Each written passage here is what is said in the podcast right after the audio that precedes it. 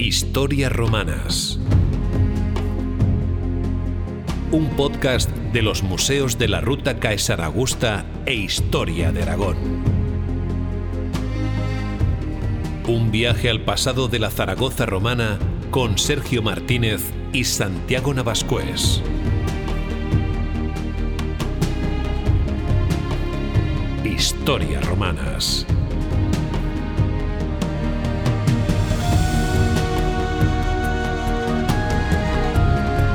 Bienvenidos a Historias Romanas, el podcast oficial de los museos Ruta Eca Saragusta de Zaragoza, un proyecto de iniciativa de Museos de Zaragoza y producido por Historia de Aragón. Soy Sergio Martínez y os doy a todos la bienvenida a este quinto episodio del programa. Si los anteriores episodios los hemos hecho en el Museo del Teatro Romano, en esta ocasión nos movemos de ubicación y nos hemos venido hasta otro de los museos que componen esta ruta de Caesar Augusta. Estamos nada más y nada menos que en el Museo del Foro, una parada cultural imprescindible tanto si eres de Zaragoza como la gran mayoría de todo el público que hoy nos acompaña, así como si vienes a visitar la ciudad. Y es que en este lugar se respira historia al poder contemplar los restos de uno de los lugares centrales y principales de la vida pública en una ciudad romana. Ya sabéis que además de los museos del foro y del teatro, sin duda espectaculares, la ruta de Caesar Augusta también está compuesta por los museos de las termas y del puerto fluvial, también muy recomendables en los que puedes disfrutar de una variada oferta cultural a lo largo del año.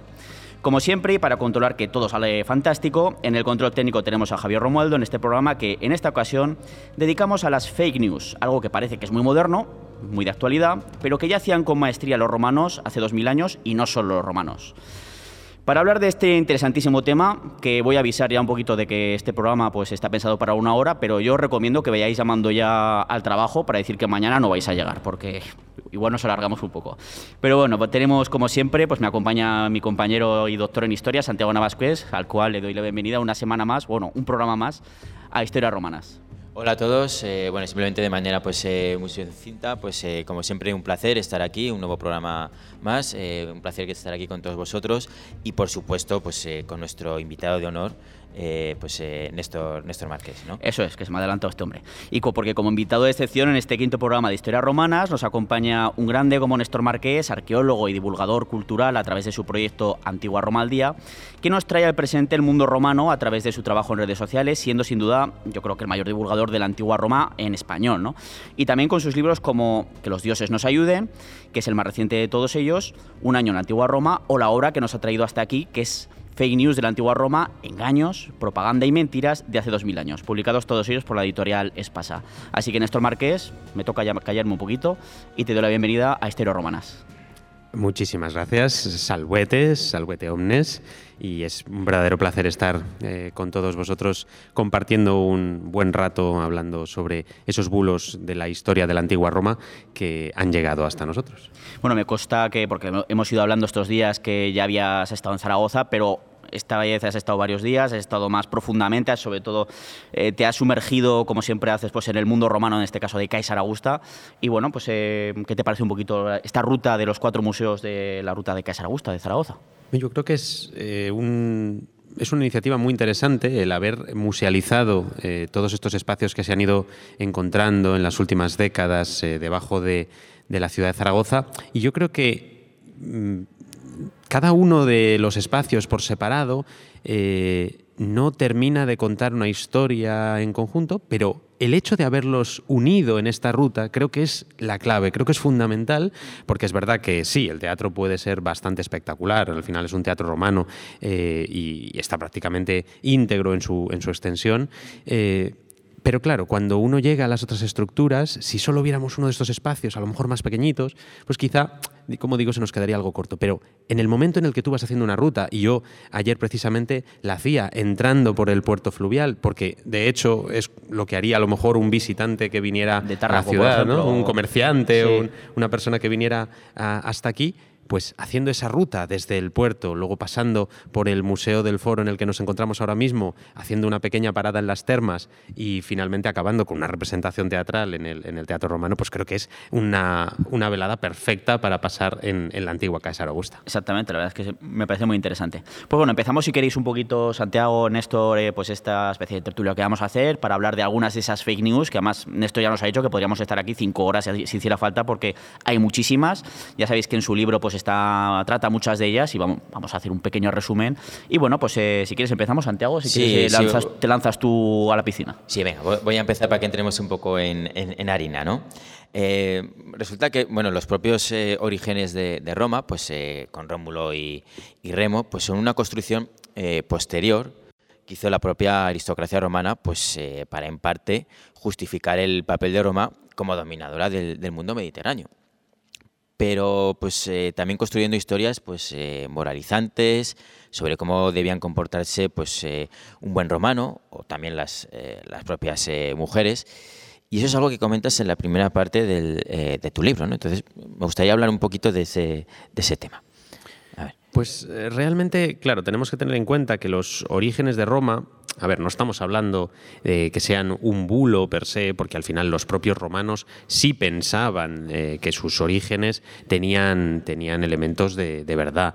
Es cierto que, claro, eh, ellos mismos no recordaban cuáles eran esos orígenes realmente, no recordaban eh, cómo había sucedido todo de verdad y por lo tanto lo único que tenían era la transmisión oral de ciertas historias, de ciertas mitologías, eh, mitología cívica en este caso, que les hacía recuperar unos orígenes honorables, digamos, ¿no? porque realmente, claro, ellos vienen de un, de un, pueblo de pastores, de la gente del Latium, que es esa zona del, del actual Lazio, que bueno, pues eh, nos da unos orígenes muy humildes. Un pueblo pastoril. De hecho, la fiesta de, la fundación de Roma, el día 21 eh, de abril, es la fiesta de la Sparilia, la fiesta pastoril por excelencia, ¿no? en la que se reunían los pastores, una fiesta que probablemente precede incluso a lo que tradicionalmente conocemos como la fundación de Roma. Pero claro, ellos tienen que dotar a esos orígenes de un, de un elemento mucho más potente. Claro, de, un, más empaque, épico, de un empaque, digamos, ¿no? que, lo, da la mitología. Y luego decir que, oye, que estamos muy, muy bien emparentados, muy conectados con los de, con los de arriba, ¿no? Los dioses, ¿no? Los que manejan un poquito el poderío. Eh, Lógicamente, claro, al final ya sabemos que los romanos piensan que ellos son los dominadores del mundo por la legitimidad que les otorgan los dioses, con lo cual lo que estamos viendo es que se van a emparentar con eh, en este caso, los perdedores de la guerra de Troya, claro. Eh, yo, eh, paradójicamente, llevo el nombre del rey Néstor de Pilo, que fue el que ideó el caballo de Troya, y yo voy con los troyanos en, la guerra. O sea que es un poco un lado y el otro de, la misma moneda. El caso es que claro, los propios romanos se hacen descender del héroe troyano Eneas, que consigue huir de, la ciudad de Troya y que eh, es el hijo de la diosa Venus, con lo cual ya estamos viendo como ese personaje que va a dar lugar a la estirpe romana cuando se establezca por fin en las costas del, Lacio, eh, pues ya tiene una diosa como madre fundadora de toda esa, de toda esa gente romana y que luego desde allí se funda la ciudad de Lavinia y desde allí la de Alba Longa, en la que siglos después nacerían por supuesto, Rómulo y Remo, hijos del dios Marte, y completamos el ciclo eh, perfecto de, esa propaganda eh, política fundacional que los romanos generaron, y es eh, que los romanos descienden de los dioses Venus y Marte, lo cual es espectacular. Sí, porque es que Además hay como, digamos, dos, dos, leyendas ¿no? en, paralelo. Una sería la de Rómulo y Remo y otra sería la de, la de Eneas, ¿no? que luego unen de manera un tanto artificial, pues eh, para decir, bueno, es que nosotros somos eh, civilizados, descendemos pues de, eh, de los exiliados troyanos, o sea, somos griegos también, pero también somos autóctonos, ¿no? Porque, bueno, pues Eneas pues, se casó con la hija de, Latino, que era el rey de, los aborígenes, y se produjo una mezcla con los autóctonos también, ¿no? Entonces es un poco también esa, esa justificación, encuentran ahí esa justificación, ¿no? uniendo esas eh, dos eh, mitologías, eh, digamos, para intervenir en, en, Oriente, en Grecia, y decir, no, no, es que bueno, nosotros somos los descendientes de, de Eneas y tenemos derecho a volver a nuestra vieja patria, ¿no? que, es, que es Troya, a intervenir Pero por ahí. ¿no? fíjate si es artificial la unión de esas dos escenas, que en algunas versiones del mito, todavía muy tempranas, tened en cuenta que la primera versión que conocemos del mito de Rómulo y Remo es del siglo IV antes de Cristo, más o menos, y en ese momento algunas de las versiones hacen que Rómulo y Remo sean directamente los nietos de Eneas, directamente, con lo cual, claro, claro, por- tenemos que pensar que, que no cuadra en absoluto. Porque además eso es que hay multitud de versiones so- solo Claro, de, claro, cada mito. y en Muchas, este caso el fundacional muchas. de Rómulo y Remo es que sí, no, lo de la loba, Luperca, no sé qué, pero es que luego tenemos muchísimas versiones que difieren en detalles tan importantes como este a veces. Claro. Al final lo que acaba triunfando, ¿no? la versión que se acaba un poco imponiendo entre ese mare magnum ¿no? de, de versiones eh, que hay, es que Eneas funda la Avignon, pues donde una cerdita pare a 30 cerditos.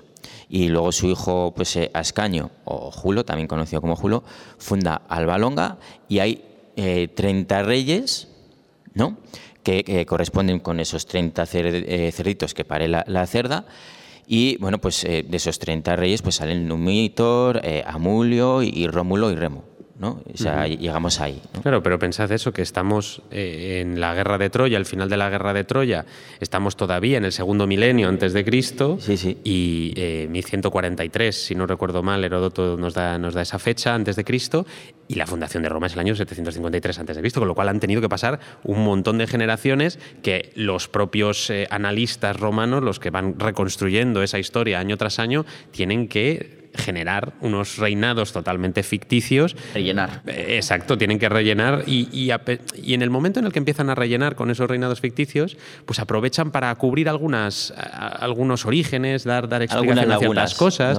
Claro, por ejemplo, eh, el nombre del río Tíber le hacen descender de un rey tiberino que se ahoga en el río y que se convierte en la divinidad que protege el río y por tanto lleva ese nombre. O sea que efectivamente aprovechan a, rellenar esas, lagunas. Ahora que hablabas de reyes, un poquito, pues esa monarquía romana, porque a veces se nos olvida a muchos cuando hablamos de Roma, el Imperio Romano, también fue durante una época, pues tuvo reyes, al menos esta historia mitológica, pero bueno, nos habla de los siete reyes de, Roma, pero ¿qué hay de cierto en ello históricamente que sabemos según arqueología y qué fake news crearon sobre toda esta mitología los propios romanos?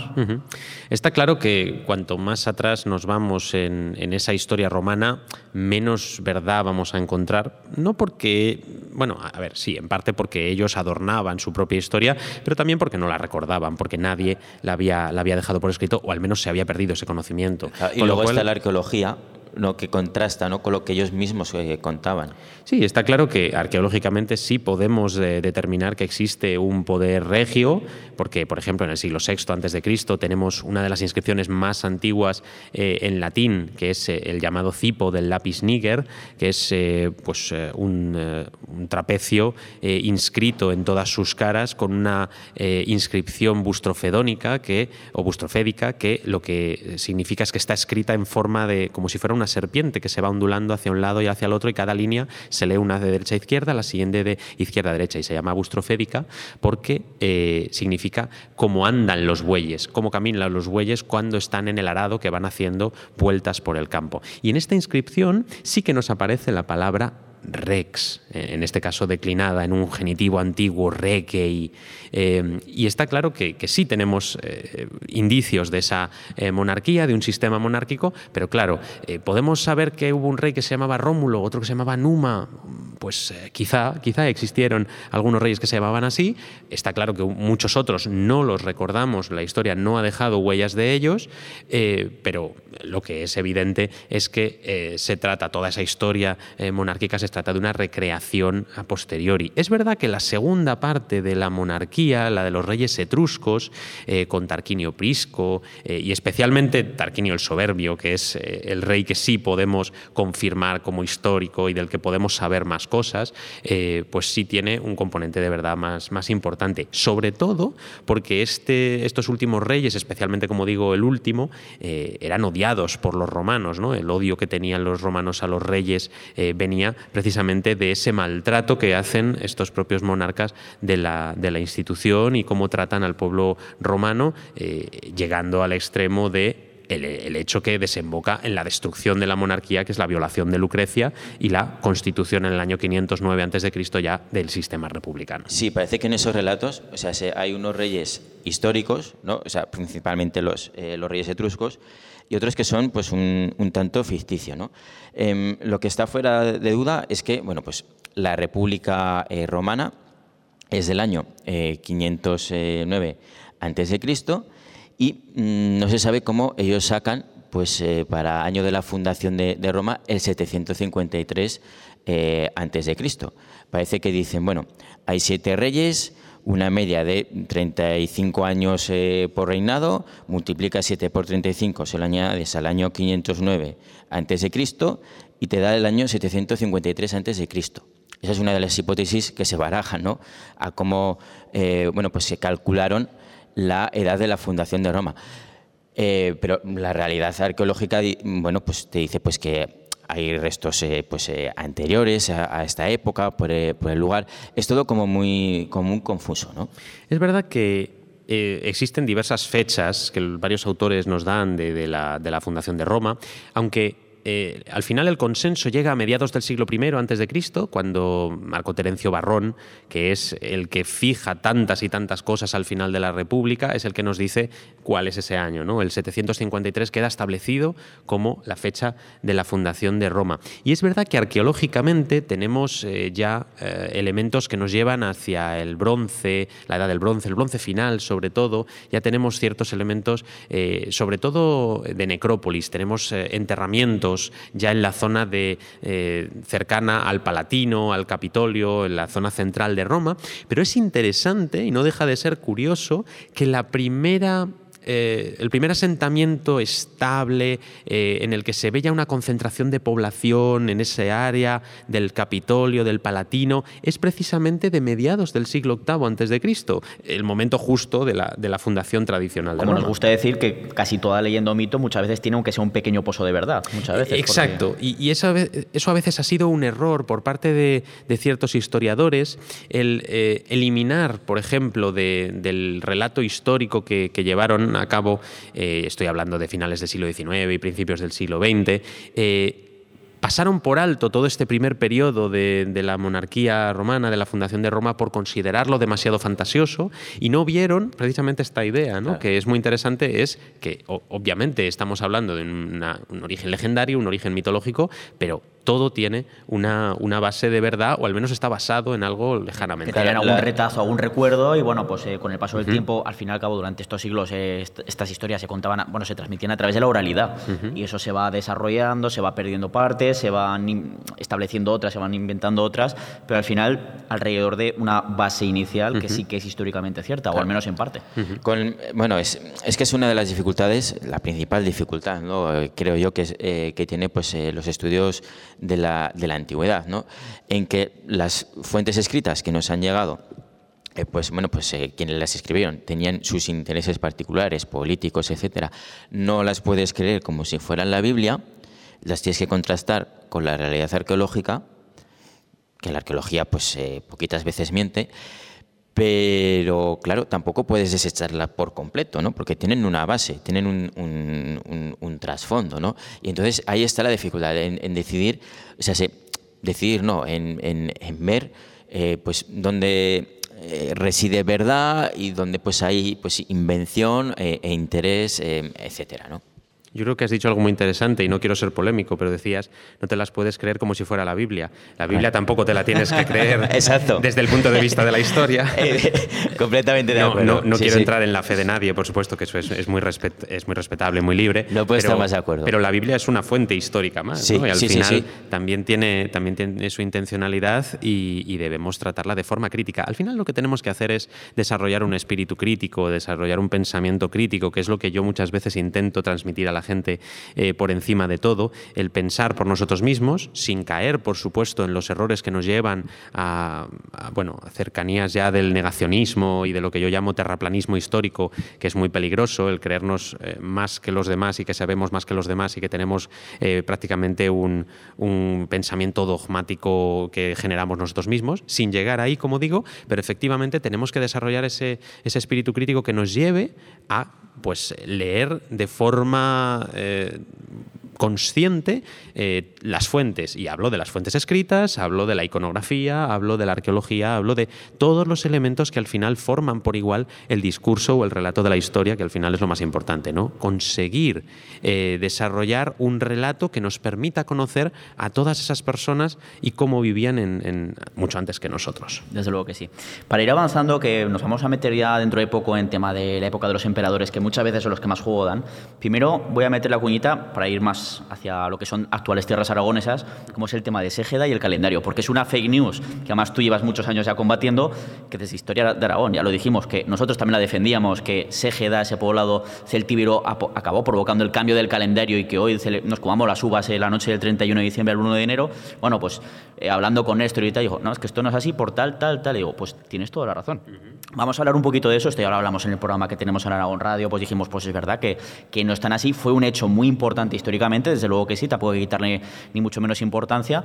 Pero bueno, ¿qué nos puedes contar sobre este tema? Sobre si se queda realmente, esta localidad que, bueno, está este poblado del Tíbero, este Opidum, que estaba lo de la localidad de Mara, si no recuerdo mal, en la provincia de Zaragoza, por cerca de Calatayud, pues si fue responsable o no, o el por qué no fue responsable realmente de, de que nos comamos las uvas eh, el 31 de diciembre. Mira, es muy interesante este tema y yo es uno de los primeros bulos que, destruí eh, hace, hace ya unos años que llevo luchando por, por eliminar este, esta idea de, la, digamos, de la conciencia popular, porque es cierto que eh, en España eh, muchos medios de comunicación tienen esa noticia, digamos, eh, cada año preparada para darle a programar y que cada uno de enero salga y ya está. Es cierto, y debo decir que en los últimos años cada vez se está oyendo menos, supongo que aquí en Aragón todavía se, se oye a lo mejor un poco más, pero es cierto que está desapareciendo por suerte este bulo, y es que, claro, cuando uno escucha esto, es interesante y suena muy, muy chulo, muy divertido, eh, pero cuando uno va a las fuentes y las lee, se da cuenta de que esto no es así, de que todo este bulo, para empezar, solo está en castellano. Cualquier bibliografía, cualquier eh, texto que leamos en otros idiomas, no tiene ninguna mención a este hecho, lo cual ya te hace sospechar que algo, algo no va bien. Cuando, cuando algo solo está en un idioma, mm, cuidado con esto. ¿no? Eh, y es que todo este bulo surge a partir de una idea errónea que nos dice que en el año 153 a.C., cuando Roma se estaba enfrentando a los pueblos de la Celtiberia, en concreto a, los segedenses, eh, pues tenían que llegar eh, un poco antes de, que comenzara la campaña militar a, la península ibérica, a Hispania, y por tanto decidieron adelantar el inicio de año eh, para que les diera tiempo a elegir los cónsules y así poder llegar antes a la, a la guerra. Claro, ¿Cuál es el problema? Que todo esto se basa en tres líneas, voy a decir tres, dos líneas de texto de una perioca, que es un resumen de eh, un libro de Tito Livio, de la obra de Aburbe Cóndita, eh, que está perdido. Entonces, en esa perioca, lo único que se nos dice es que en el año 153 eh, a.C. se cambió el día en el que se elegían los cónsules, precisamente por este motivo, ¿no? para poder llegar a la guerra en, Hispania. Y de ahí surge este bulo, porque este bulo surge de la equivocación de tomar la elección de los cónsules como el día que comienza el año. Esto es muy sencillo. Si nosotros eh, tomáramos eso como una realidad, ahora tendríamos que decir que el curso judicial, político, que comienza el 1 de septiembre, es el primer día de nuestro año. A que no es así, a que no es ese el primer día del año. No tenemos que confundir el año político con el año cívico-religioso. Pero si nos quedáramos ahí, solo podríamos entrever una cierta realidad, porque en realidad, claro, eh, podemos investigar un poquito más allá y podemos ver que hasta ese momento, hasta el año 153 a.C., la elección de los cónsules se hacía en la Sidus de marzo, el día 15 de marzo. ¿Qué pasa? Es que el año antes comenzaba el 15 de marzo. Un poco raro todo esto. Y de hecho, si nos ponemos a investigar un poquito más, vemos que el inicio del año había estado el 15 de marzo, eh, en el mes de mayo, en el mes de noviembre, en varios meses a lo largo del año y no siempre habían tenido la misma fecha. Lo que sí ocurre desde ese año 153 es que los cónsules ya solo se elegirán a partir de ese momento el día 1 de enero. Pero nos queda averiguar, entonces, qué día comenzaba el año y desde cuándo. Pues esto lo sabemos gracias a Plutarco, que tiene una obra que es La vida de Numa, el segundo rey de Roma, Numa Pompilio, y en esta obra nos dice que Numa añadió dos meses al calendario. Eh, hasta ese momento, estamos hablando, claro, del siglo VIII, siglo VII antes de Cristo, hasta ese momento el año comenzaba el día 1 de marzo. El 1 de marzo eh, era eh, el día que iniciaba el año romuleano, el año del, rey Rómulo, del primer rey de Roma. Era obviamente un año que comenzaba con el mes del dios Marte, porque Marte era el padre de Rómulo en este caso. Entonces, Plutarco nos dice que Numa añadió los meses de enero y febrero al calendario y que colocó el mes de febrero cerrando el año y el mes de enero abriéndolo. Es decir, que la propia tradición romana ya nos cuenta que al menos desde el siglo VII a.C el día 1 de enero ya fue el primero del año cívico-religioso romano, con lo cual esto entra totalmente en conflicto con ese bulo que eh, al final eh, no es que entre en conflicto con el autor clásico, sino con una mala interpretación, porque en realidad Tito Livio o la perioca de Tito Livio no dice en ningún momento que el inicio del año cambie en ese momento. Solo la elección de los cónsules, que sí que era algo realmente tiene muchísima importancia, realmente, que, esa guerra, si tomamos ese, ese resumen de Tito Livio y si Tito Livio estaba en lo cierto, porque puede ser que no tampoco, que porque eso había pasado mucho tiempo cuando lo escribe, ¿no? Pero en caso de ser así también tuvo mucha importancia el hecho de Ségeda, de, de ese recrecimiento ilegal, podríamos decir, de sus murallas, lo que provocó esa guerra y que se, se marcharan con los numantinos y acabará pasando lo que, lo que pasó. Esto aquí, eh, o sea, en España era un, o sea, un bulo eh, muy consolidado. Eh, o sea, a Sergio y a mí nos lo han enseñado en la universidad pues eh, pesos pesados ¿no? de, la historia antigua. Y por eso bueno pues a Sergio y a mí nos costó nos la colaron. nos la colaron sí, nos costó bastante recular no pero al final pues mira pues lo que lo que es es no o sea, bueno de hecho yo recuerdo cuando daba clases en la universidad alumnos míos pidiéndome oye cuéntanos esto de, de Segeda lo de el cambio de calendario de, o sea era es, es una cosa muy muy consolidada aquí, aquí en España. Sí. Y en Aragón, pues bueno, pues, en Aragón más, obviamente, aunque poco a poco, pues bueno, se va gracias al trabajo de Néstor y bueno, vamos a meternos ya, si os parece, con temas emperadores, los emperadores y sus locuras o no. Vamos a empezar con César Augusto, además que estamos en César Augusta, pues eh, evidentemente qué, mejor inicio, ¿no? Así que bueno. Mm, podría decirse también, porque este señor realmente, si, hubiera, si viviera hoy en día, yo siempre he defendido que sería un gran director de marketing, o al menos dirigiría equipos de marketing en el mundo actual, porque ya fuera él o sus colaboradores, etcétera, pues eh, manejaban muy bien el tema de pues, eh, manejar los tiempos, el crear ciertos relatos, aunque fueran falsos, pero bueno, para fines políticos, por supuesto, y sociales. Podría decirse entonces también que fue Augusto y sus colaboradores, no solo él, ni mucho menos, pues, creadores de fake news. Claro, al final tenemos que pensar que las fake news eh, como concepto eh, son mentiras políticas. Ah, había gente que me decía, ¿y por qué has llamado al libro fake news? ¿Por qué no has usado noticias falsas? Bueno, pues porque fake news al final es mentira política y es el concepto justo al que yo me refiero, que es el concepto que acuñó Donald Trump. Em, entonces, efectivamente, eh, Augusto fue el más grande de los propagandistas del mundo antiguo y uno de los más importantes de toda, la, historia, porque al final consiguió lo que nadie se esperaba, que siendo un chaval de 18 años, Cayo Octavio Turino, eh, que solo había heredado de su padre adoptivo, Julio César, su nombre, en el momento en el que César muere, eh, el joven Octavio se cambia el nombre por el de Cayo Julio César, el hecho eh, de que se cambie el nombre hace que los investigadores desde ese momento le llamemos Octaviano, aunque es un nombre que él nunca utilizó y que seguro despreciaría, pero bueno, tampoco estamos aquí para, para, contentarle. ¿no? El, sufijo ano significa hijo adoptivo.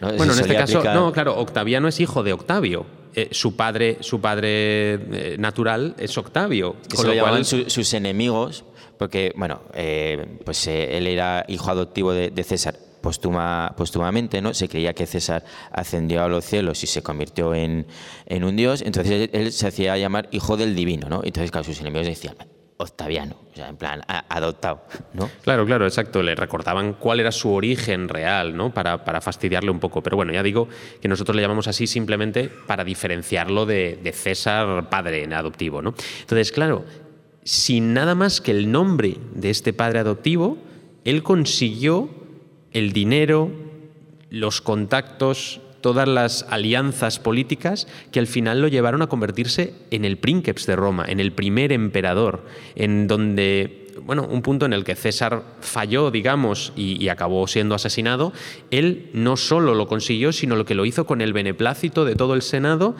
A ver, vamos a decir las cosas claras, con el beneplácito de un Senado en el que solo quedaban sus amigos porque había pasado por, por la ejecución a los que no eran de su, de su cuerda, también es cierto. Estaban colocados a dedo. Efectivamente, sí, sí. Le debían todo, o sea, le Está debían... claro. Pero es verdad que es un personaje que además era, eh, pues sabemos, muy débil físicamente, muy flacucho, muy enfermizo, debía ser, nada, un- muy poquita cosa. Nos cuentan que además estaba un poquito acomplejado con su altura, ¿no? Efectivamente, era bajito, o sea, de- como, físicamente como persona no debía ser gran cosa y, y, sin embargo, fijaos lo que llegó a conseguir, ¿no? Y estuvo a punto de morir varias veces, tanto a punto de ser asesinado como a punto de morir por diversas enfermedades en varios momentos de su vida. Y todo esto, yo estoy convencido de que le hizo darse cuenta de que él era realmente el elegido de los dioses, porque además Augusto era una persona eh, muy tradicionalista, era una persona muy chapada a la antigua, con, con, mucho respeto hacia los dioses, y yo estoy, ya digo, convencido de que esa propaganda le venía también de, de esa creencia de que los dioses le habían elegido a él y de que todo lo que iba a hacer lo, iba a hacer bien. Es verdad que también eh, en algunos momentos él se daba cuenta de que hay cosas a las que, a las que no llegaba, ¿no? especialmente en el tema militar, delegó siempre en las personas que, en las que confiaba, primero en Marco Antonio, aunque luego ya sabéis que aquello acabó un poco como Rosario de la Aurora, pero, y luego con, con Agripa. Pero, por ejemplo, cuando, cuando Antonio y, y, Octaviano se estaban enfrentando a los cesaricidas, a los asesinos de, de César en, la, en las dos batallas de Filipos, fue Marco Antonio el que finalmente defendió el honor de César, porque sabemos que el pobre Octaviano estaba en la litera de su tienda eh, a punto de morirse, porque estaba muy enfermo el pobre hombre y, y no hizo absolutamente nada. Pero sí, que aparte de la propaganda, sabía delegar muy bien. Exacto, ¿no? eso yo creo que es una de las claves. Lo que más controlaba era la propaganda y a partir de ahí delegaba todo absolutamente en sus más fieles colaboradores y en sus más fieles amigos. Mecenas también era un genio de la, Exacto, de la sí, propaganda. Sí, sí, por supuesto. Entonces, al final, yo creo que esa es la clave, ¿no? Rodéate de gente que sea más inteligente que tú en, ciertos campos y tú céntrate en lo que, en lo que sabes hacer. Y yo creo que eh, gracias a todo eso, y por supuesto, y no vamos a negarlo, a ser también un asesino a sangre fría, porque los 2000 años que nos separan de él nos permiten decir esto sin, sin ningún problema, le llevaron a la cumbre del poder. Le llevaron a eliminar a todos sus enemigos y a conseguir que el Senado le otorgara el título de Augustus, el venerable, el sabio, el elegido de los dioses, que al final, pues eh, con, con, todo el mundo de frente y con, con todo el mundo de ya eh, complacido con que hubiera restaurado la res pública de, de, de las garras de sus enemigos, pues consiguió eh, convertirse en el personaje con más poder de, todo, de toda Roma. Así es, que además se presenta en su propaganda como, no, yo es que soy el que ha salvado la República. Realmente sabemos que no, que fue el que puso el último clavo, no fue el único responsable, ni mucho menos, pero fue el último que le puso al ataúd el último clavo de, de eso que se llamaba la República romana. Claro, aunque es cierto que propagandísticamente la República nunca murió. El, el, imperio, lo que nosotros llamamos el imperio romano, es una construcción historiográfica que nos hemos inventado nosotros. Eh, y bueno, obviamente es un cambio crucial en el mundo romano, pero para ellos la, la República seguía estando viva porque el Senado seguía estando allí y solo estaba el emperador que, que, bueno, que era uno más de los, de los poderes, pero que era algo honorífico. Con el paso de los años y con el paso de los emperadores, por supuesto, esto acabó siendo algo totalmente diferente y lo vamos a ver muy reflejado en algunos emperadores, ¿no? que son al final los más autocráticos, los que no eh, siguen con esa farsa o con esa ficción republicana en la que todavía eh, hacían como que el Senado tenía algún tipo de poder y que no era el emperador el que, el que lo decidía todo, y los que menos respetaban esto son, oye, ojo, casualmente los que consideramos como los peores. Ahí es donde quería ir, porque ahora vamos a entrar un poquito con las locuras de los emperadores, porque siempre nos ha colocado la historiografía, las propias historias de los romanos, las fuentes, claro, las fuentes de los que habían ganado luego, ¿no? Pues los emperadores buenos, por ejemplo, Augusto era la leche, o sea, era todo bondad y tal, o evidentemente no.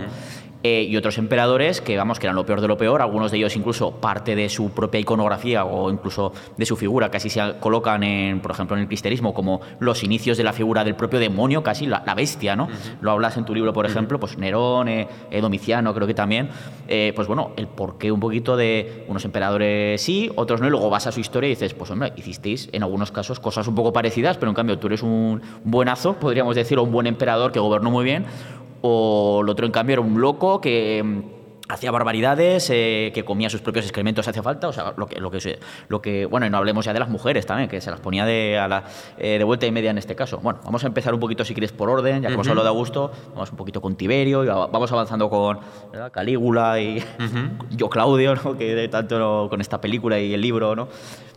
Vamos a comentar un poquito. Fíjate, yo creo que Tiberio es el que peor parado ha salido de, todos, a pesar de que luego realmente no está condenado por la historia, digamos.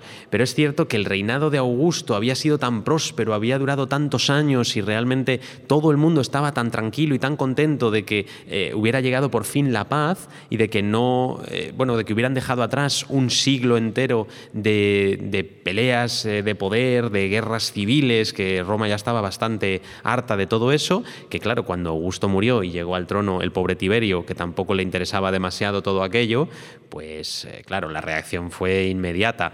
El reinado de Tiberio fue apático, fue, bueno, la verdad, bastante cansino y, nadie, estaba, nadie estaba muy a gusto. No hizo nada malo per se para el imperio, pero tampoco era nada bueno nada, eso es. Eso, no hizo absolutamente nada. Pasó sin, pena ni gloria, y claro, eso a veces casi es peor que hacer algo malo incluso. Claro, ¿qué pasa? Que la gente se empezó a hartar con el paso de los años. Al final al emperador Tiberio le solían decir eso de Tiberio al Tíber, ¿no? que le tiraran al, al río porque ya no aguantaba nadie más aquello.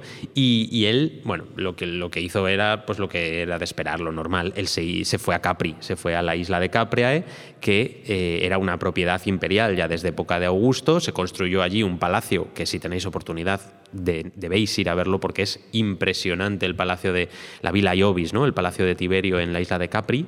Eh, y él se recluyó allí. ¿Qué pasa? Que se le empezaron a subir a las barbas, eh, aunque él ya sabéis que se afeitaba perfectamente porque la, la, época de los emperadores barbados ya es del siglo II, pero el caso es que, claro, Sejano, por ejemplo, uno de sus consejeros, pues estuvo a punto de dar prácticamente un golpe de Estado, aunque fue parado a tiempo, ¿Y qué ocurrió? Pues que como Tiberio estaba aislado en esa isla de Capri, en donde nadie podía entrar, nadie sabía lo que pasaba, pues empezaron a verter contra él toda esa propaganda, todos esos bulos eh, para desprestigiarlo. ¿Y cómo se desprestigia? Como el de los pececillos, por ejemplo. Exacto. ¿Cómo se desprestigia a un romano? Pues eh, con elementos que son muy típicos y muy comunes, pero que eh, son de un gran desprestigio, especialmente la pedofilia. La pedofilia fue lo que desprestigió a Tiberio, ¿no? Se decía que tenía unas eh, piscinas en las que unos eh, niños pequeños esclavos le daban mordisquitos en las piernas y otras cosas peores eh, y que él llamaba sus pececillos. le gustaban especialmente los bebés a los que todavía no le habían salido los dientes. La verdad es bastante terrible todo lo que nos dicen de, Tiberio es, es, es desastroso si nos lo creemos. ¿Cuál es el problema? Es que si solo se lo hubieran hecho a Tiberio, bueno, pues tendríamos que pensar que era un depravado sexual eh, y un pedófilo. Pero es que tenemos tantos otros casos de personajes romanos a los que se les tacha de, pedófilos que tenemos que ver que es simplemente un tópico. Al final no podemos estar seguros de lo que pasaba o no pasaba en la Villa Iobis, pero no podemos darle credibilidad a un personaje que desde un siglo después y que e, es chismoso por naturaleza, como es Suetonio, nos está, eh, nos está contando todo aquello de simples habladurías, es decir, tenemos que ponerlo un poco en cuarentena. También, y esto es interesante, fijaos que cuando ya Tiberio muere, al final todo el mundo estaba tan aliviado de, mira, ya se ha acabado, vamos a por otro emperador, vamos a ver qué está pasando, que es curioso, pero es el único emperador que, por supuesto, a este no lo divinizaron, pero tampoco se molestaron en condenarlo. Dijeron, mira, ya está, vamos a olvidarlo. Y es el único emperador de toda la historia de Roma que ni es un divus, ni está divinizado, ni está condenado, ni tiene una damnatio memoria. O sea que ahí el pobre Tiberio se quedó en ese limbo del que nunca más volverá a salir. Ni chicha ni limonada, Luego tenemos a Carígula, que nos han puesto como un verdadero maníaco, y en cambio luego si vamos un poquito a lo que nos dicen las otras fuentes o tal, luego en realidad parece que lo que era el pueblo, ya no era la aristocracia que escribía y tal, sino el pueblo parece que le quería, ¿no? Como emperador, o sea, es un poco raro, ¿no? Claro, fíjate. Es que aquí, perdonad que, que os corte, pero creo que hacemos también un poco de, presentismo, ¿no? Cuando nos creemos pues estas fuentes, eh, cuando se, han creído, se ha creído durante mucho tiempo estas fuentes senatoriales, ¿no? Estas fuentes senatoriales que a lo mejor pues escribían en contra de, estos emperadores, les achacaban montones de vicios, etcétera, etcétera. Solía ser porque eran emperadores que no respetaban al, Senado, que no mantenían esa afición de que todavía continuaban en una, en una república.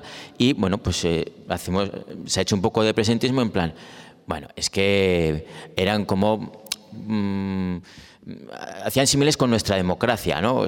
como como que, eran autoritarios, como, bueno, pero es que esos senadores eran millonetis, la mayoría colocados a dedo, y a lo mejor eran emperadores, pues que eh, para el pueblo, pues sí que hacían bastantes eh, cositas, ¿no? Sí que hacían bastantes cosillas y no gustaban a esos senadores, a esos, a esos millonetis, ¿no? A ver, eh, partamos de la base de que no podemos compararnos con la antigua Roma, de que no somos romanos, de que en absoluto.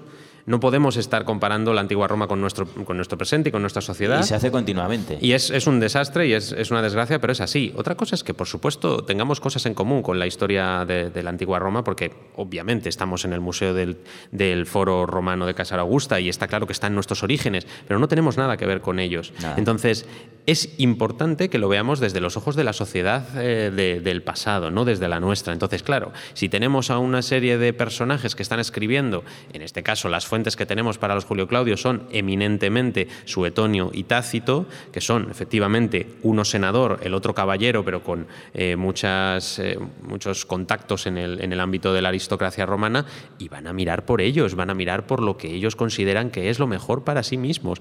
Y está claro que eh, todo, todos estos personajes, Calígula, Nerón, todos estos que se ven tan perjudicados por la historiografía de principios del siglo II, de finales del primero, principios del segundo, lo son porque tenían que hacer quedar muy mal a todos los que habían venido antes para que un emperador en concreto quedara muy bien. Quedara muy bien. Claro, y este emperador todos lo conocemos, es el emperador Trajano, el Optimus Princeps, el mejor de todos los emperadores. ¿Cómo le vas a dar ese título de el mejor de los emperadores si antes no has hecho una campaña de desprestigio a todos, los, que han venido detrás? Salvo Augusto, ¿no? Salvo Augusto, que, por este supuesto es el modelo, que es el ejemplo. Es el, fundacional, digamos. Exacto. Una cosa, antes de seguir pasando de Calígula, ¿realmente nombró a su caballo Inquitatus como cónsul?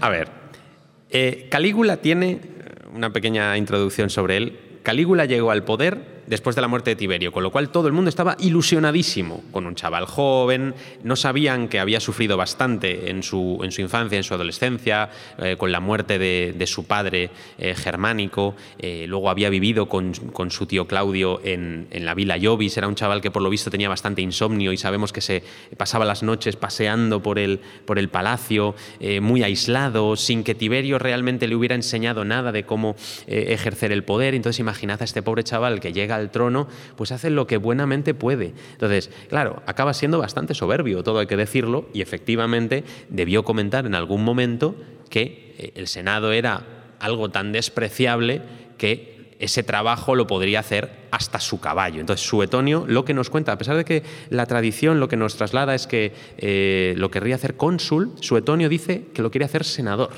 que lo quiere hacer eh, miembro del Senado. Entonces, claro, es una burla al final es una burla que está haciendo el emperador Calígula de una institución que, por supuesto, no respeta en absoluto. Es lo que decíamos el otro día. Es, como decir, es que sois tan tontos que hasta mi caballo lo haría mejor. básicamente traducidos así. Pero claro, luego con los bulos y tal, o lo que se escribe, lo que se interpreta también muchas veces, pues acaba, se acaba diciendo esto. Y, y claro, fijaos aquí lo que ocurre también con Calígula, es que por una parte Suetonio es muy interesante cómo narra la historia de Calígula porque la, narra desordenada. Por supuesto, Calígula tiene luces y sombras, está claro, como todos los emperadores. Pero Suetonio hace algo muy inteligente, que es eh, contar todas las cosas buenas al principio de su vida de Calígula eh, las junta todas, aunque sean de periodos diferentes de la vida del emperador, las junta todas. Entonces, de repente, coloca la muerte de su hermana Drusila y a partir de ahí parece que se ha vuelto loco, parece que se le ha ido totalmente la cabeza, ha perdido la cabeza por la muerte de su queridísima, hermana y empieza a contar todo lo malo del reinado de Calígula junto para que veamos la transformación en un monstruo. ¿no? Ha hecho una, bueno, un poquito de giro y ahí nos ha metido unos buenos bulos para, para hacernos creer que es un personaje horrible. Por supuesto, a Calígula le cae el, segundo de, los elementos que van en la lista de cómo desprestigiar a un buen romano, que es el incesto. El incesto con su hermana Drusila es bueno, está muy manido ese, ese tópico en la antigua Roma. El incesto, la pederastia son elementos despreciables, por tanto, si se los hacemos eh, meter ahí en la, en la, personalidad del emperador, pues lo, lo, despreciamos totalmente. Se aplicaba, por ejemplo, también a los cristianos. A los cristianos les acusaban uh -huh. de, de, actividades incestuosas. Claro, como se dice, es que hablan entre. se dan la paz entre hermanos y tal. Sí. Y claro, entre hermanos, claro, pero uh -huh. lo tomaban como al pie de la letra. ¿no? Es que eso era, eh, eso era algo muy común, ¿no? Ese, ese, tipo, de, ese tipo de bulos, y, y no solo con respecto a los, a los emperadores. Pero fijaos que eh, hay un detalle más en cuanto a Calígula, que ya no es eh, de la propia Roma, que ya viene de la historiografía. En el siglo XIX había muchos médicos que les interesaba mucho la historia. Esto es muy común, que a los médicos les, les interese la, la, historia como hobby, pero en el siglo XIX, como digo, hubo algunos médicos que fueron más allá. Un, médicos que se pusieron a interpretar ciertos elementos de la historia romana desde una perspectiva médica, pero sin conocimiento histórico, por lo tanto, obviando todo esto que acabamos de comentar. Creyeron a pies juntillas que Calígula se había vuelto loco y desarrollaron una serie de enfermedades y una serie de elementos neurológicos que había sufrido Calígula que explicaban perfectamente su comportamiento. Claro, una vez que te das cuenta de que aquello es ficticio totalmente, no tiene ningún sentido, pero ha calado mucho en la historiografía posterior y ha desarrollado el mito del Calígula loco. Se decía, por ejemplo, esto lo, lo teníamos pensado para más adelante, pero lo comentamos ya, el tema de, claro, muy, buena parte de las tuberías, de uh -huh. donde pasaba el agua corriente, evidentemente a las casas de los ricos eh, o a las fuentes y tal, que estaban hechas de plomo, no solo de plomo, pero también, eh, claro, el plomo envenena, ¿no? Pero, y se también decía pues que, que, había provocado pues, el envenenamiento de esta gente y que por eso pues, a veces se le achacaba ¿no? a muchos emperadores pues, esos vicios que les decían o que se habían vuelto locos pues, por envenenamiento por plomo. Claro, de hecho, en ese momento de finales del siglo XIX se inventa una enfermedad que es el saturnismo. Saturnismo es el envenenamiento por plomo de los romanos, eh, cuando en realidad lo que hoy en día sabemos y los estudios eh, científicos nos lo demuestran, se han hecho analíticas eh, y nos lo pueden demostrar, es que no existe tal envenenamiento por plomo, es que es, una, eh, es totalmente ficticio. Y aquí precisamente en el, en el, Museo del Foro de Caesar Augusta tenemos unas cuantas tuberías de, de las conducciones de, de, agua corriente de la ciudad de Caesar Augusta y es que ese, esas tuberías traían agua, por ejemplo, a las fuentes de las que cogía agua todo el mundo. Claro, obviamente el plomo es venenoso para el ser humano. Sí, no es el material más aconsejable. Lógicamente y se no. hacían muchas cosas de, de, de, plomo, ¿no? Cosméticos, por ejemplo. Eh, Está también, claro. Eh, pero no había ese envenenamiento general. ¿no? Pero especialmente en el tema de las tuberías, especialmente no existe ese envenenamiento porque la tubería, cuando está nueva, es venenosa un par de semanas. Pero en el momento en el que ha pasado el agua y ha empezado a dejar cal, se crea una capa interior en la propia tubería de cal que la impermeabiliza realmente del plomo y evita que se produzcan eh, pues ese tipo de transmisiones de tantas partículas eh, que, te, que, sí podían ser venenosas. ¿no? Entonces, esa, esa, idea ficticia ahora ya ha sido eh, rebatida y es otro de esos bulos que han llegado hasta nosotros que se explican directamente partiendo de que todas esas personas que hablaban de los emperadores locos lo estaban haciendo desde un punto de vista erróneo. ¿Qué te parece, Claudio? Esa propaganda que nos ha llegado sobre todo a través de la ficción más actual, etcétera, pero... Claro, eh, el otro punto es la ficción, las novelas. ¿no? Al final, toda novela eh, de tema histórico es ficción. No hay ninguna novela histórica que sea eh, considerada como no ficción. No podemos tomarnos lo que leemos en una novela como un elemento eh, histórico, cierto, ¿no? Para eso está la investigación y en, en, la divulgación para eso está el ensayo. Entonces, ¿qué pasa? Que cuando una novela se hace tan famosa como Yo Claudio eh, o Claudio el Dios, ¿no? que es la continuación, eh, nos da una imagen totalmente distorsionada. Yo estoy seguro de que a Suetonio le habría encantado la novela de Robert Graves, porque es literalmente la continuación de su propia propaganda política. ¿no? Nos muestra a un Claudio que, es este Claudio tartamudo, este Claudio que está un poco ido de la cabeza, pero cuando leemos realmente eh, las fuentes de forma crítica nos damos cuenta de que sí, Claudio era un personaje que de joven todo el mundo lo despreciaba porque por esa tartamudez, por esa cojera que tenía también. Un aborto de la naturaleza, decía su madre. Claro, que, pero fíjate que, que, hay una carta, hay una carta de Augusto a Livia que es muy interesante, en la que Augusto ya expresa que Claudio es más interesante de lo que puede parecer a simple vista.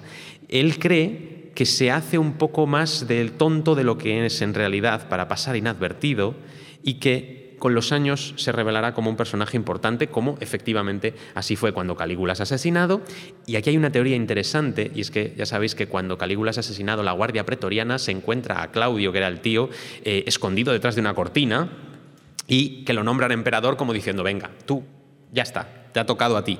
Y sin embargo, parece posible pensar que Claudio estaba implicado en el asesinato de Calígula, o al menos sabía de ello y no hizo nada para evitarlo, y que fue muy inteligente, puesto que la Guardia Pretoriana, digamos que lo secuestró y se lo llevó a los Castra Praetoria, se lo llevó al cuartel general de los pretorianos, y cuando el Senado pidió a Claudio que depusiera el título de emperador y que restaurara la república, no olvidemos que Claudio era senador, Claudio decía, no, no, yo querría hacerlo, pero es que los pretorianos no me dejan, que me tienen secuestrado, pobrecito yo, que soy tonto.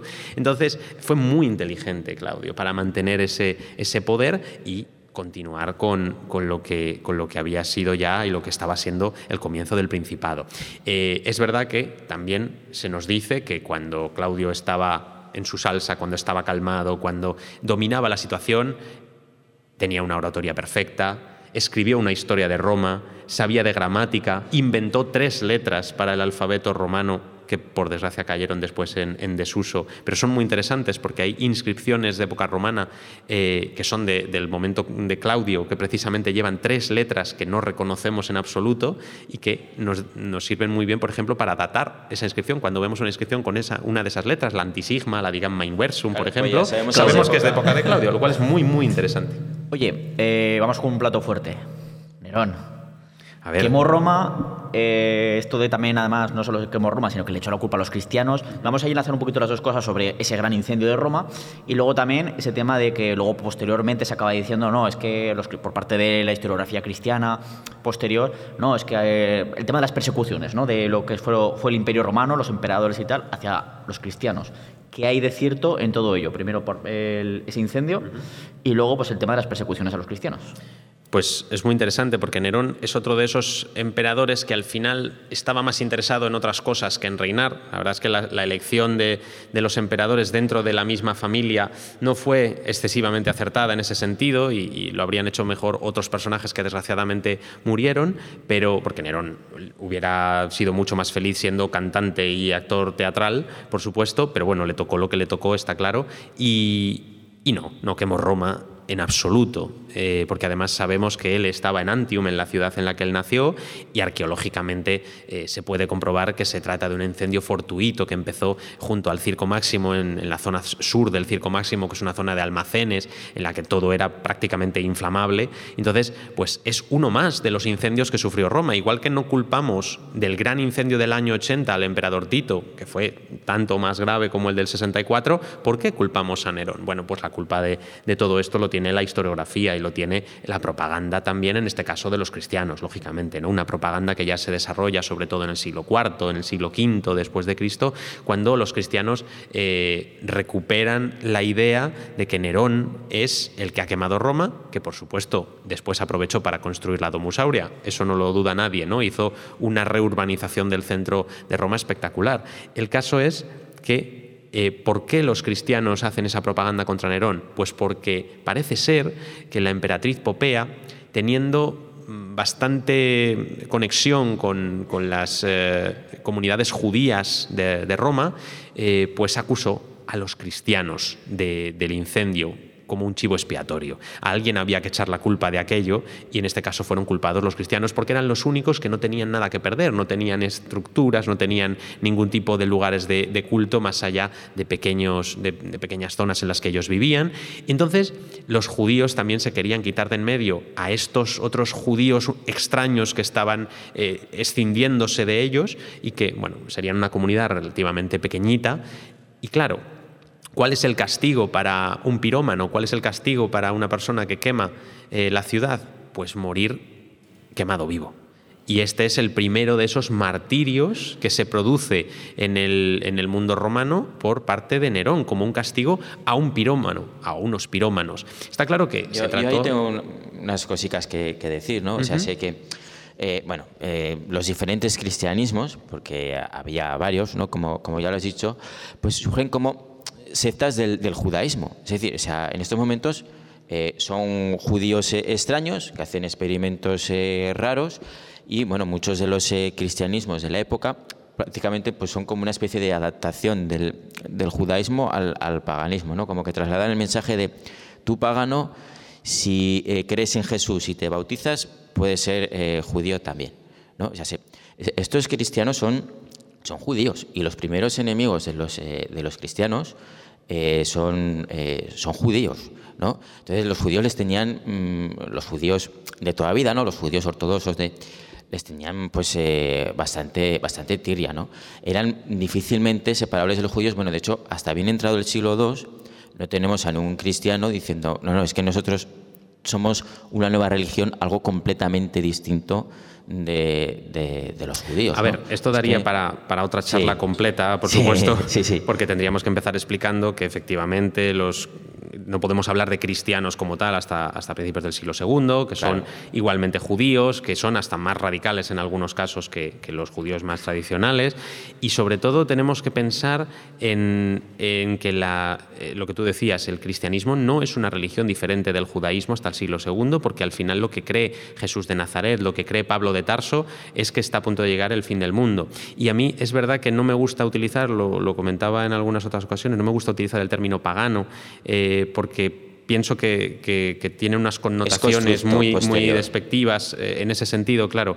Eh, entonces, es verdad que, Pablo de Tarso intenta convertir a algunas personas, pero poquitas, a unas pocas, para cumplir las profecías eh, que Yahvé le había dado a, Abraham. Algo que Jesús nunca hubiera aceptado, por supuesto, porque Jesús era mucho más radical que, Pablo. Jesús tenía más en común que con, con Pedro, lógicamente, que con Pablo. Pero, pero el caso es que al final eh, en este momento en el que todavía tenemos esas sectas que podemos decir de un eh, judaísmo mesiánico que siguen a, ese Mesías eh, que es Jesús de Nazaret, acaban quemados, acaban siendo expuestos a, una condena que, de la que no tienen ninguna culpa y por supuesto la, la, tradición posterior lo que va a hacer es condenar a Nerón.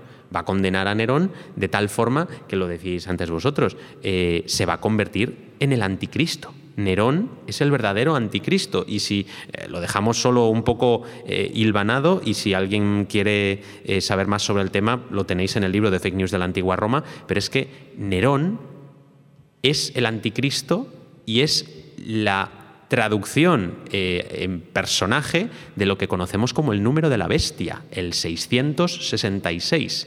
A los judíos, y en este caso a los cristianos, les gustaba muchísimo utilizar la numerología y si utilizamos la numerología para transformar ese número 666, la palabra que sale de esos números es Nerón Caesar, Nerón César. Literalmente los cristianos estaban viendo en Nerón la figura del anticristo. Y no solo en Nerón, sino también en otro personaje, en otro emperador que viene después de él, como es Domiciano, en el que se reencarna la bestia para el, para el mundo cristiano de finales del siglo I. Antes de entrar con Domiciano, ¿realmente se pegaron los romanos eh, de cacería de cristianos como parece que nos dicen las películas y tal? ¿Es así o realmente esto es un poco una fake news construida posteriormente? Claro, nos tenemos que ir un poquito ya más hasta el siglo III especialmente, en un momento en el que el cristianismo ya sí está ubicado como una religión separada del judaísmo, ya, está, consolidado. Ya está en un momento muy consolidado, ya no creen que, sea el, fin del mundo, sino que ya creen en una salvación futura que viene de, de Dios. Y tenemos que, ver un, mundo romano en el que las cosas ya no van tan bien, en el que muchas veces tenemos problemas en las fronteras, en las que tenemos a una serie de, pueblos que quieren también una parte de ese pastel romano y empiezan a bajar y empiezan a presionar. ¿Y hay que culpar a alguien de los desastres? Claro, al final los romanos lo que, lo que entienden en ese momento es que se está rompiendo la Pax Deorum, que se está rompiendo el equilibrio entre dioses y mortales, y es debido, claro, a alguien que no está cumpliendo con sus obligaciones para con los dioses. ¿Quiénes son estos personajes que no hacen ofrendas a los dioses? Los cristianos. Por tanto, se les culpa a ellos y lo que, lo que se intenta es que todo el mundo haga ofrendas a los dioses. Y de hecho tenemos conservados papiros en los que eh, se marcan los edictos y en los que se marcan eh, cómo se debe realizar eh, este, este, esta secuencia de ofrendas que todo el mundo debe hacer para restaurar esa paz entre mortales y dioses. Y si algunos se niegan, obviamente van a ser castigados. Es cierto que en los edictos se dice claramente que se haga sin derramamiento de sangre, lo cual es muy importante, excepto en algunos casos eh, que son ejemplarizantes, por ejemplo. ¿no? Entonces, sí, estamos hablando de que sí existieron persecuciones entre comillas y algunos cientos de ejecutados en todo el imperio durante más de un siglo eh, como ejemplo de eh, lo que no se tenía que hacer. Entonces, existe, pero no podemos hablar de cientos de miles de mártires como luego la propaganda cristiana. pero, pero lo importante... Hubo unas poquitas oficiales y luego hubo también estallidos locales, ¿no? Eh, digamos. Está claro que luego existen eh, pugnas entre distintos grupos sociales, especialmente los cristianos son un grupo que es muy fácil enfocar eh, contra ellos porque se solían aislar, no tenían excesiva relación con el resto de la gente, con lo cual son un blanco fácil. Pero lo que tenemos que pensar es que los romanos no tienen un odio per se a los cristianos, el resto de romanos, porque al final los cristianos también son romanos en muchas ocasiones simplemente intentan mantener viva la legitimidad de Roma, intentan mantener el imperio, intentan que los dioses no se enfaden, con lo cual lo que están haciendo es eso, simplemente que todo el mundo adore a sus dioses. Es verdad que esto llega a su fin en el año 311, ¿no? con el emperador Galerio, que hace un edicto en el que permite que los cristianos adoren solo a su propio dios, pero en, que al, adorar a su Dios le pidan por el bienestar del emperador, por el bienestar de Roma y por el bienestar del imperio. Y es el preludio de lo que dos años después será el edicto de Milán que haga una religión permitida al cristianismo. Quizás aquí otro fake eh, sea también ¿no? pues que eh, los romanos eran pues tan permisivos con el resto de, religiones. ¿no? A ver, es la religión eh, romana, bueno, los romanos no tienen ningún problema en ir incorporando pues dioses de todos los pueblos con los que se encuentran, pero cuando determinados ritos los consideran una amenaza para su cultura o para sus tradiciones, los prohíben o los controlan de alguna manera. Por ejemplo, prohibieron las bacanales en honor al dios eh, Baco en el 187 antes, antes de Cristo. Los sacerdotes de Cibeles, como se autocastraban, no podían ser ciudadanos romanos. Y los cristianos, hombre, pues los cristianos también suponían una, una amenaza ¿no? para sus tradiciones.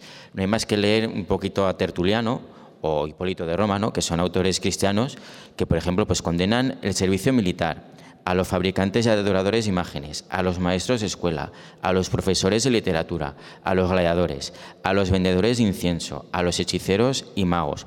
Condenan también toda forma de pintura, escultura y artes plásticas, participar en los festivales públicos, cualquier cargo público. Bueno, no sé qué se dejan de, condenar, ¿no? Hay que tener cuidado, hay que tener cuidado también de no enfocar eh, todo esto como una pugna entre romanos y cristianos. ¿no? Yo creo que esa perspectiva es equivocada porque al final es cristianocéntrica. Estamos haciendo una visión cristiana. Entonces, es cierto que el cristianismo sí en, ocasiones como institución está en contra de ciertos aspectos de la vida cotidiana, pero hay muchos cristianos que son también romanos y que, que siguen esas tradiciones y que siguen su cultura y que no tenemos que pensar en algo normativo, en algo muy estructurado, porque al final el cristianismo es una religión que está surgiendo y que, oye, cada uno vive de una forma un poco diferente. Y que son cristianos, pero la mayoría de ellos culturalmente paganos. Es que no hay una barrera tan, tan abrupta entre el paganismo es, Eso es lo que estamos diciendo, ¿no? No existe una separación. Y, lo que yo siempre digo, no hay que ver a los cristianos en, el vacío, en una burbuja, encerrados como si no fueran parte de la sociedad romana, ¿no? Desde luego que sí nos hemos quedado antes que te he cortado con el tema de Domiciano, pero quería meter ahí el tema de cristianismo porque es algo muy interesante y que tenemos una visión muy diferente, como podemos ver. ¿no? Pero Domiciano es uno de esos emperadores que han pasado pues, a la historia como otro, otra vez la bestia, como Nerón, podríamos decir, em, y que fue como muy cruel. Y luego, pues esto eh, difiere mucho de otras visiones que podemos tener sobre este emperador, que podríamos decir perfectamente, bueno, te lo escuché de a ti decir el otro día, creo, que para ti es prácticamente el mejor emperador que tuvo Roma, o por supuesto uno de los mejores, cuando en cambio la historiografía los ha puesto como vamos, que era aberrante todo lo que hacía. Yo lo digo siempre y lo, y lo, repito, Domiciano fue uno de los mejores administradores que tuvo el imperio romano en toda su historia. Y esto es una frase que no digo yo, eh, que ya la dijo hace más de un siglo un tal Theodor Mommsen, que algo de historia romana sabía. Menudo. Eh, Domiciano a pesar de que eh, lo tengamos como uno de los peores emperadores, fue uno de los más importantes para la historia de Roma y es lógico que se lleve todas las críticas y que sea, el, yo creo, el peor parado de todos en, en la historiografía tradicional, porque al final es el antecesor de Trajano. Entonces, cuanto más cerca de Trajano, peor tiene que ser el, escarnio que tenemos que hacer del emperador para que Trajano quede como el mejor de los emperadores. ¿no? A pesar de que si Trajano llegó a donde llegó, fue gracias a que Domiciano le puso allí fue gracias a que Domiciano le fue aupando en su carrera militar. Eh, no voy a decir que fueron amigos, pero sí que había una relación cordial entre ellos hasta el momento ya de su asesinato, lógicamente, en los que tanto Trajano como sus propagandistas eh, cargan totalmente las tintas contra él. Domiciano fue un emperador que trajo una prosperidad tremenda al imperio, algo que luego se criticaría por parte de emperadores muy militaristas como Trajano, porque eh, Domiciano, cuando fue hacia la Dacia, vio que aquello era muy complejo, vio que iba a costar muchísimo dinero y que iba a gastar muchas vidas y decidió hacer un tratado de paz y cortar la, la, conquista allí. Y eso obviamente a la aristocracia romana no le gustaba. No es que no le gustara, es que les parecía una vergüenza que Roma se estuviera rindiendo, entre comillas, ante el enemigo. Entonces eso salvó a muchísima gente y también eh, hizo que las arcas del Estado estuvieran repletas. Esto lo sabemos gracias a que eh, los porcentajes de las cantidades de oro y plata de los denarios y los áureos son prácticamente del 100%. Estamos hablando de que no se veía una calidad y una pureza tan alta en la moneda desde época de Augusto prácticamente y que por supuesto no se volverá a ver nunca en el imperio. Entonces mirad cómo estudios que son totalmente ajenos, por ejemplo, a los textos escritos, son también fundamentales para llegar a ver este tipo de, este tipo de cosas. ¿Qué pasó? Que obviamente, como digo, la propaganda de Trajano era necesario eh, destruir la memoria de este emperador. De hecho, esa prosperidad que viene de tiempos de Domiciano luego se le atribuye a Trajano. Exacto. Que, luego es el que se las gasta realmente en la guerra de Dacia, de Mesopotamia con los persas, etc. Efectivamente, toda esa prosperidad que ha dejado Domiciano la aprovecha Trajano en todas las conquistas que hace, gastando todo ese tesoro público y dejando Roma prácticamente al borde de la bancarrota, pero justificándose en que ya había recibido esa herencia de, eh, del propio Domiciano, ¿no? que era Domiciano el que había dejado expoliadas las arcas del Estado. Y luego el malo es Adriano, porque pierde territorios. Y una vez más, que no tenía sentido mantener. Obviamente, Adriano, eh, al retrotraer las fronteras y al dejarlas con unas dimensiones eh, mucho más abarcables, es considerado como terrible por parte del Senado y por parte de la aristocracia, lógicamente, porque de nuevo les parece una vergüenza que esté pasando aquello. Pero está claro que Domiciano es, como digo, uno de los mejores emperadores, al que más se ha desprestigiado, ¿no? Se le llega a decir que si se hacía llamar Dominus et Deus Noster y barbaridades que no son más que una pequeña cita en, una de las fuentes de un eh, lameculos, vamos a decirlo claramente, que le llama Dominus y le llama Deus para intentar eh, halagar al emperador y que no tiene nada de verdad. ¿no? Y luego, sin embargo, fíjate lo paradójico que es ver a Plinio el joven que en el panegírico a Trajano le dice precisamente todo esto de tú, Trajano, no te haces llamar Dominus, porque claro, el Dominus es como se le llama, eh, como llama un esclavo a su amo. Entonces, le dice esto. Y sin embargo, en su correspondencia privada, que no estaba pensada para ser pública y Plinio el joven no podía saber que aquello lo íbamos a conservar hasta la actualidad y que lo íbamos a poder leer. Ojo, en las cartas privadas sabéis cómo llama a Trajano, ¿no? Le llama Dominus. Cuidado con los hipócritas en público que luego en privado eh, se comportan de otra forma. Nos empezamos a ir un poco de tiempo, pero bueno, hay un par de preguntas que no me quiero perder, por ejemplo, sobre todo para acabar prácticamente con los emperadores. ¿Cómodo? El hijo de Marco Aurelio, que sobre todo tenemos una visión, no solo por las fuentes, sino eh, en general, pues quien no, ha visto la caída del Imperio Romano, o sobre todo Gladiator, que nos lo pone ahí como pues que mata a su padre, evidentemente no. no le ponen de vuelta y media.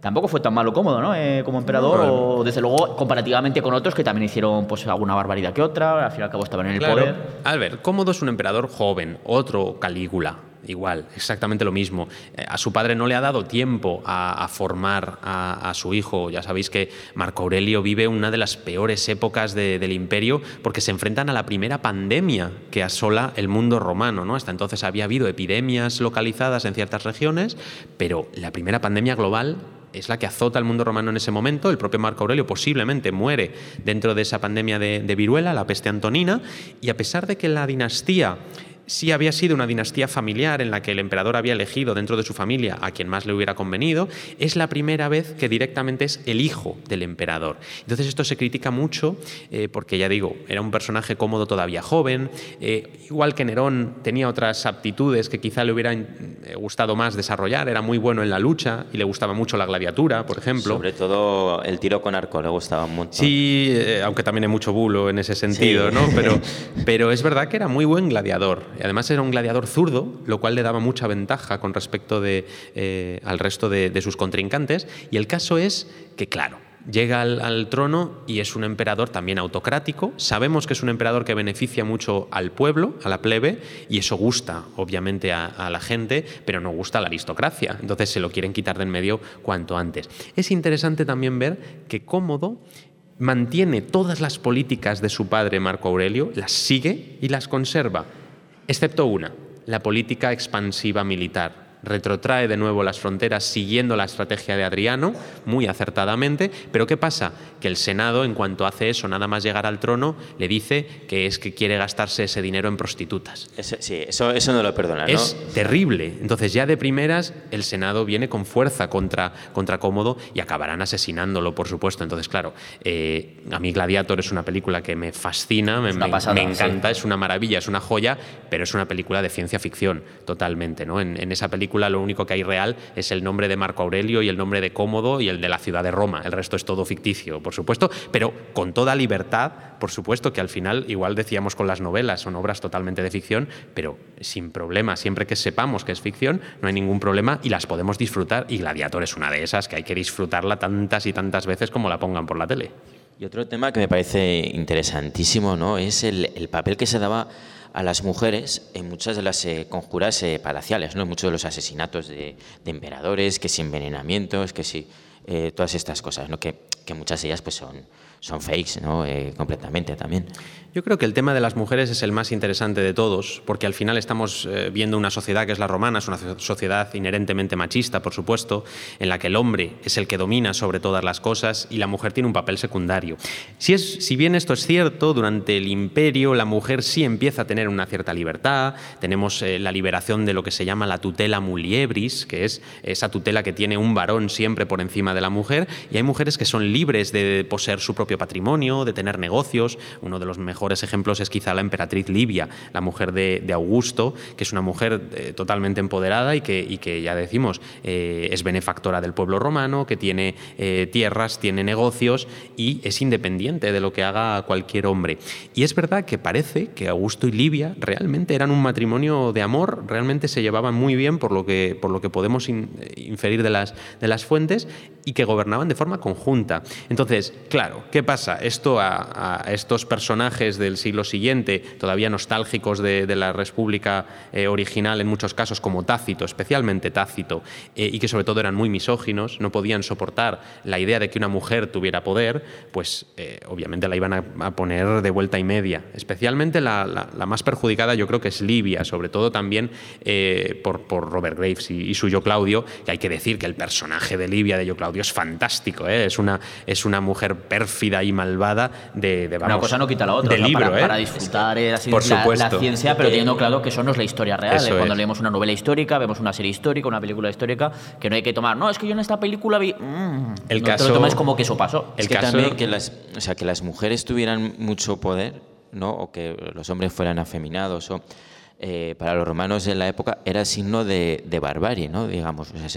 Eh, una de las razones para que los celtas eran bárbaros era entre otras muchas eh, cosas, ¿no? pero una de las razones era también porque las mujeres en la sociedad celta tenían más peso ¿no? que, en la, que la sociedad romana. O, por ejemplo, bueno, los orientales los consideraban pues, eh, afeminados, ¿no? como, como, como mujercitas. ¿no? Por eso pues, era, eran bárbaros también. ¿no? Los, los persas son incestuosos, afeminados, etcétera, ¿no? Entonces, eh, y, de ahí, un poco ahí también la propaganda, ¿no? sí, de ahí, por ejemplo, especialmente de, del mundo oriental, viene uno de los personajes también más despreciados como es Heliogábalo, ¿no? Que, que los romanos, por ser oriental, por ser eh, por diferente a lo que ellos consideraban como lo que tenía que ser un hombre, prácticamente dicen que quería ser una mujer. Obviamente esto es totalmente falso, ¿no? Simplemente estamos hablando de un personaje que es oriental y que tiene una cultura y que tiene unos pensamientos totalmente diferentes a lo que sería la tradición romana. Pero un detalle más, eh, para que no se nos quede pendiente sobre, sobre Libia y sobre las mujeres, eh, es que a pesar de todo esto, Tácito no es original en su, en su, forma de atacar a Libia. Hemos visto el tópico del incesto, el de la pederastia. Bueno, pues aquí vamos a ver, por supuesto, en la figura de Libia, el tópico de la malvada madrastra, que por supuesto Disney lo ha mantenido vivo en el siglo, en el siglo XX. Es un concepto que todo romano podía reconocer, que es el de la noverca. La noverca es esta malvada madrastra que hace todo lo posible para beneficiar a su hijo en contra del resto de hijos y familia de su nuevo marido, en este caso el emperador Augusto. Entonces de ahí surge toda la historia de esta Libia envenenadora que va matando uno a uno a todos los eh, herederos al, al trono imperial hasta que solo queda Tiberio, nada más lejos de la realidad. Libia con toda probabilidad no mató absolutamente a nadie, porque cuando uno va viendo todos los casos eh, de forma aislada, se da cuenta de que Libia no podía tener ese nivel de influencia y de poder como para ir asesinando uno tras otro a todos, en especial al propio Augusto. Incluso a gente que estaba a cientos de kilómetros o miles de kilómetros de, ella. O sea, en plan, tenías que tener ahí unos contactos tremendos como para provocar Es imposible, es imposible. Y ya digo, el propio Augusto eh, el, tópico es que con 75 años Augusto em, eh, comió unos higos de su, de su higuera favorita eh, y Livia los había envenenado y así mató a su marido. Se espera hasta los 75 claro, años. Exacto. Yo pienso, si hubieras querido matar a Augusto, ¿por qué esperar hasta los 75 años? ¿No ves que era un hombre debilucho y enfermizo? Cualquiera hubiera pensado que habría muerto sin ningún problema a los 30 o 40, o sea que no tiene ningún sentido. Pero está claro que viene todo este bulo y todos estos bulos contra las mujeres romanas, y podríamos seguir hablando de todas las mujeres de la familia imperial, por supuesto, Agripina, eh, la, menor, eh, en fin, todos esos personajes que son totalmente despreciados por la historiografía posterior solo por ser mujeres. Sí, desde luego. Bueno, vamos a ir cerrando ya. Santiago, ¿te queda alguna cosa, alguna pregunta que quieres hacer a Néstor o algún comentario que quieras hacer? Bueno, pues mm, a ver, eh, un poco. es que se nos quedan muchas cosas. Sí, pero al final, si no, nos pegaríamos aquí horas. ¿no? Y oye, hay que echar el vermú, que siempre digo que al final me van a poner fama de alcohólico, yo qué sé, o a yo comer. como mucho, por, continuar un poco con los emperadores, ¿no? Eh, seguiría un poco con, el, con Constantino. ¿no? lo del el tema de la conversión al cristianismo de, de Constantino. Muy interesante este tema, porque claro, cuando entramos a, hablar de temas que tienen que ver con el cristianismo, eh, que tienen que ver con, eh, con, una religión que al fin y al cabo sigue viva en nuestros, en nuestros días, eh, tenemos que pensar que se ha reinterpretado de muchas formas, en muchas ocasiones, y Constantino es uno de esos personajes clave para la historiografía cristiana. Al final es un emperador que forma parte del cristianismo, que se convierte, es el primer emperador que se convierte al cristianismo y, lógicamente, él mismo, una vez que es cristiano reinterpreta su propia historia, reinterpreta cómo eh, ha llegado a ser cristiano y nos queda lo que sería eh, la leyenda de la batalla del puente Milvio en el año 312, que es el momento en el que tradicionalmente tanto Lactancio como Eusebio de Cesarea nos cuentan que es el momento de eh, esa conversión de Constantino. Por lo que parece y por lo que sabemos hoy en día en la investigación, no fue tal conversión, sino que eh, esa propia leyenda es una reinterpretación posterior que el propio Constantino hace junto a su biógrafo, junto a Eusebio de Cesarea, muchos años después, en un momento en el que ya sí se había cristianizado, probablemente a partir del año 324 después de Cristo, al menos esto es lo que hoy en día pensamos, porque la historiografía de, la vida de Constantino y de su cristianización ha ido dando muchos saltos eh, desde el siglo XIX, cuando se pensaba a ojos cerrados que realmente se había convertido en el 312, más adelante hubo una reacción de la investigación a eso diciendo que nunca se había convertido al cristianismo en realidad, luego otros que decían que sí, pero que era eh, un poco más tarde, luego otros que respondían a eso diciendo que sí se convirtió, pero que era solo por propaganda y que él realmente no era cristiano, aduciendo, por ejemplo, que se bautizó en su lecho de muerte, que hay muchas veces que se dice esto y que es totalmente cierto, pero esto no quiere decir que Constantino no fuera cristiano, porque muchos personajes destacados de la sociedad romana solo se bautizaban antes de morir para evitar todos los pecados que llevaba su cargo. ellos eran cristianos, pero solo se bautizaban justo antes de morir para poder conseguir la salvación cristiana. Esto eh, no quita que efectivamente Constantino fuera cristiano. Y lo que sabemos ahora, que efectivamente Constantino se cristianiza aproximadamente o posiblemente hacia el año 324, porque es el momento en el que consigue ser por primera vez el único emperador, el gobernante único del imperio. Entonces tiene una revelación fantástica que es un emperador, un imperio y un dios. Entonces es eh, magnífica la, esfera de poder que consigue en ese momento y que efectivamente ya tenía una simpatía por el cristianismo y ese, eh, a partir de ese momento cristianismo y poder ya son una sola cosa. Sí que aparte de una, más allá de una conversión sincera o no, hay mucho de pragmatismo eh, político, ¿no? las decisiones que toma con respecto al, al cristianismo. Porque Constantino viene de una época en la que el imperio romano está acosado por enemigos por todas partes, entonces eh, hay una tetrarquía, eh, mm, se reparten el imperio entre eh, cuatro personas, dos Augustos, un Augusto en Occidente, un Augusto en Oriente, un César en Occidente y un César en, en, Oriente, y al final todos esos acaban en, enfrentados y quedan dos, ¿no? digamos, queda Constantino y Licinio. Bueno, pues el, cristianismo estaba ya mm, permitido desde época de eh, Galerio, ¿no? desde el año 311 después de Cristo. Y entonces, bueno, cuando quedan estos dos, Licinio y Constantino, llega al, acuerdo con Licinio de eh, legitimar ¿no? el, cristianismo en los acuerdos de, Milán.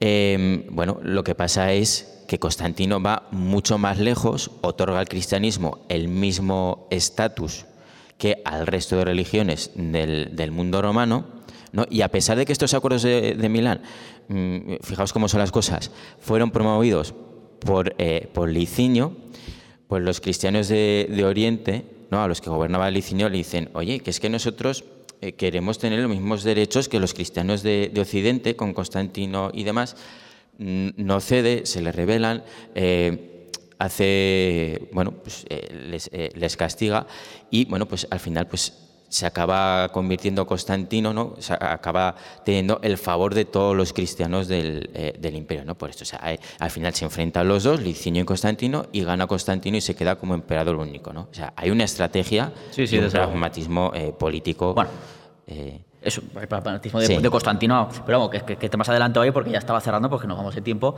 Y simplemente para ya para cerrar con Néstor, igual te pillo a contrapié, un poco a contrapié, pero así un poco resumidamente, que se te venga a la cabeza una fake news así que diga, esto, es muy chulo, que no hayamos comentado y así pues damos un buen cierre al, quinto episodio de Historias Romanas. Yo creo que la hemos pasado antes un poco de, puntillas, pero creo que es el bulo que resume un poco eh, la historia que nos hemos creído siempre de los romanos. ¿no? A los romanos, yo creo que la cultura popular nos los ha dejado siempre como eh, un poco locos, un poco borrachos y de fiesta totalmente. Y, eso viene de un bulo que no nos lo hemos inventado nosotros, sino que son los propios romanos los que en el año 186 a.C. Eh, hacen una verdadera caza de brujas contra los cultos al dios Baco, a las bacanales, que antes se mencionó, eh, como he dicho.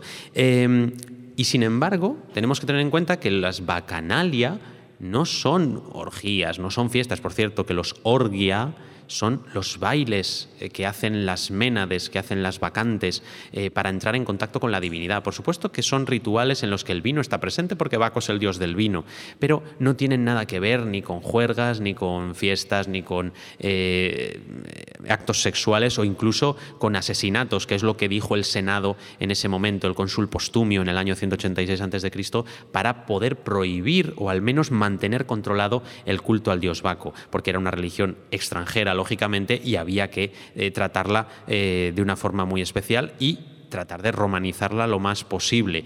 Y al final todo esto viene de lo de siempre, viene de que era un culto que ya venía del siglo III antes de Cristo, en el que solo las mujeres participaban, pero en ese momento de principios del año, eh, perdón, del siglo II antes de Cristo, la, la, sacerdotisa Paculania dejó entrar también al culto a los hombres. Las, las, madres traían a sus hijos, los iniciaban en los misterios de Baco y eso sí preocupaba al Senado, porque las mujeres podían hacer lo que quisieran, no importaban las mujeres.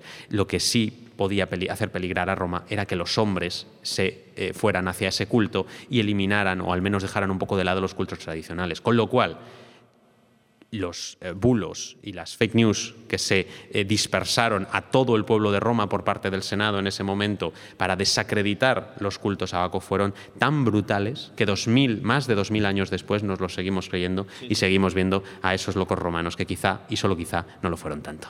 Pues ahí hasta aquí han estado las fake news de la, de la antigua Roma, que hay muchas más en su libro, seguro, y, en el libro seguro que no han cabido ni una pequeña parte, pero bueno, nos quedamos aquí sin tiempo ya, así que Santiago, primero te despido a ti y ya nos escucharemos y hablaremos aquí en el sexto episodio, que dentro de poco eh, hablaremos de cuándo será, de no tardaremos mucho en hacerlo. Y a ti, Néstor, pues nada, eh, encantado de haberte tenido aquí en Historias Romanas y un placer y hoy espero que en el futuro pues volvamos a tener a tenerte a ti con otro libro o otros proyectos que tengas. Pues muchísimas gracias a vosotros, ha sido un verdadero placer y hasta la próxima. Gracias por acompañarnos en Historias Romanas, un viaje al pasado romano de Zaragoza y recuerda que puedes vivirlo en directo en los museos de la Ruta de de Zaragoza y escucharlo también en podcast cuando y donde quieras. Puedes encontrarnos en plataformas como Spotify, iBox y Apple Podcast y las redes sociales de los museos de la Ruta de Zaragoza y de Historia de Aragón. En la técnica hemos tenido a Javier Romualdo y te esperamos en el siguiente episodio para seguir viviendo la historia de la antigua Roma. Historias Romanas, el podcast oficial de los museos de la ruta de Caesar Augusta en colaboración con Historia de Aragón. Puedes escucharnos en las principales plataformas de podcast, Spotify, Evox o Apple Podcast y en nuestras redes sociales. Historias Romanas.